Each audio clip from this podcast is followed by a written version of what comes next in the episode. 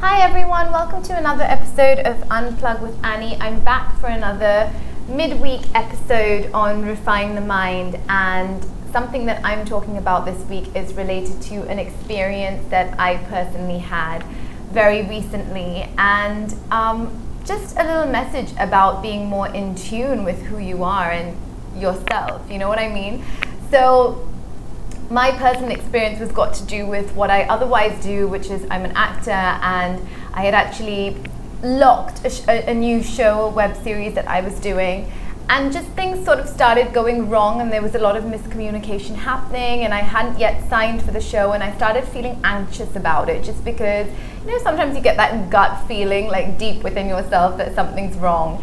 And I think previously in my life, I've sort of ignored it, or at least not given it perhaps as much importance as I should have. And with hindsight, I think when you're not in tune with who you are and at least that awareness is not there, I think a lot of things actually go haywire because of that. If we're a lot more in tune with ourselves and how we're feeling, we can react accordingly, right? It's a very simple, basic thing which I think we forget. And of course, that's normal because we forget ourselves every single day. I think sometimes it's not about how we're feeling. If it was all about how we were feeling, we probably wouldn't get much done. Um, often it's the case that you you you strive and you're you're in the sense of striving and you just you you do as much as you possibly can in order to achieve your goals and sometimes that means just getting lost in the storm right you just don't take a minute to breathe and think about how you feel. And I think in the last couple of years that has changed for me as my faith has increased, as I've been on a very different sort of spiritual path and journey, I feel like I'm now more in tune with who I am and how I'm feeling and what I want. And even if I'm confused about what I want um, at any point of time, I'm less confused about what I don't want. You know, that has become clear to me, and I think that is super important. So, today, just talking a little bit about being aware of what you don't want and how that can be crucial in the journey and how it can really help you in decision making. So, I decided to step out from this specific project not only because things were getting delayed and I feasibly and, and practically um, would find it difficult to, to see it all the way through. And I'm that type of person that once I commit to something, it's 100%. So that was number one. But number two was because of the sense of anxiety that I was getting leading up to it because things were getting pushed and I was able to have the discernment to realize that something is wrong and something's not sitting right with me. And how do you get that discernment? How do you get that wisdom? A lot of people will probably ask that. I think it's just about giving yourself time every day. And when we did the Mind Over Matter series, one thing which was a common thread between the three the, the three people that I interviewed on the series was this fact of taking time out for yourself, for your mental health. And I think when the minute you do that, even if you don't do it for the outcome of having better mental health, I think it increases your awareness and it increases your intuition and you're just more in tune with who you are and therefore you can take better decisions and that is key. I think that is just so key and we just forget about it. And though i've always been aware of it from a distance the practice of it is different right? You can say a lot of things. You can probably read a lot of books and, and agree with a lot of things agree with a lot of people. I am a big fan of watching motivational speeches and I follow a lot of motivational speakers myself.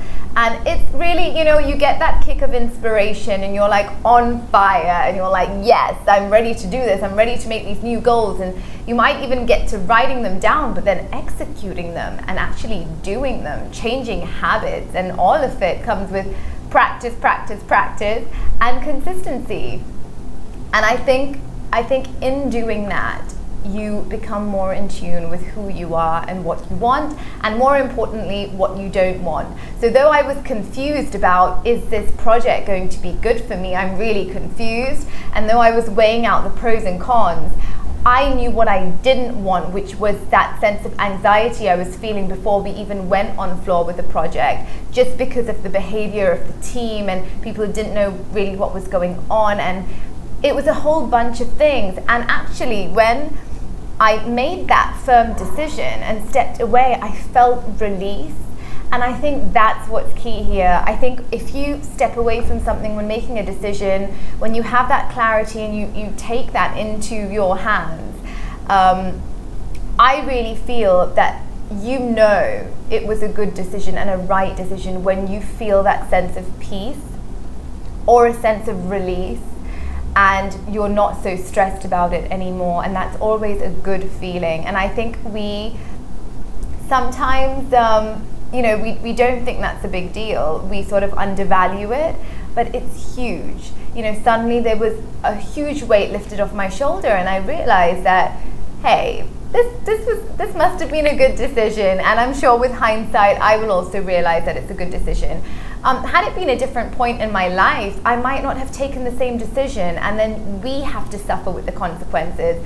So this is just an encouragement this week to think about where you are at in your life the kind of decisions you're making the kind of dreams you have and i always talk about you know figuring out what your core values are first because then decision making kind of stems from that. And I wish I knew this 10 years ago. I wish I was taught this in school. And that's why I just think that our education system does need to get you know better in so many ways because there's certain things that when you leave the education system you're not equipped with. You're not equipped with handling um, what daily life really throws at you and what adulthood is all about. And that is decision making and making really difficult decisions. And you know how does one stay in alignment with themselves and and and understand the things that are good for them and not good for them? And of course you know you're going to make mistakes you're not always going to know. Sometimes it's about taking a risk in order to, you know, get to that. Um, get to that goal and achieve that specific thing, um, definitely risk taking is involved a lot of the time. But I think sometimes, even with risk taking, that there's a sense there should be a sense of excitement. There should be a sense of, you know, it's a risk, but it's in alignment with my goal, and that only comes by knowing what the core value system is which I didn't know so many years ago. And especially though I knew a few years ago, I don't think I paid much attention. And it's only in the last couple of years that I find myself really going back to that with every single decision I make. And I'm loving it. I'm loving that space that I am in my life right now. It's making a huge difference to my mood. It's making a huge difference to how I see each day, whether I'm busy or not busy. But even doing the 365 days of gratitude, which I did practice for a year, um, that kind of really changed my perspective with things. And even if the day is really awful, I still try and think of something which went right in the day that I'm grateful for. I, I really do. And it can be so simple. So today, I the rains, the monsoon has started in Bombay, and it hasn't rained since morning and I went to the gym and I took my umbrella and then you know it's like a long heavy umbrella and I just thought I don't want to carry it around and I have to go for another meeting. And um, do I really want to carry it? And I thought oh it's sunny outside let me take the risk. And it was absolutely fine. I finished my meeting I came back and literally within 10 or 15 minutes it started pouring and I just found myself saying thank you God that I wasn't out in the rain without an umbrella. Um, I got back safely, and you know, thank you for that really small thing. But I'm telling you, it just changes your life. It really does. Because I think the majority of us, we're a bit of a complaining bunch, and um, we have to kind of bring ourselves back to earth sometimes and just approach life with a more humble attitude and a more grateful attitude. And I think that way you just you're able to see the blessings and again it goes back to awareness and being in tune so really today is just about that. Are you being in tune? If you're not why? What can you be doing to get more in tune and more in alignment with who you are? And therefore it'll impact the decisions you make. And i hope that people are going to message me and tell me about something different that they've done. And I'm going to be more than happy to hear that. I would love to hear how you're going to change things up this week, how you're going to take some time out for yourself, how you might just re reevaluate the goals and write them down. I'm super excited for that. So please do, please engage with me and the content that I'm posting. And I look forward to another week next week on Refine Your Mind, which happens every Wednesday. Stay tuned for Sunday's episode as well. Don't forget that we have an Unplug with Annie episode releasing every Sunday.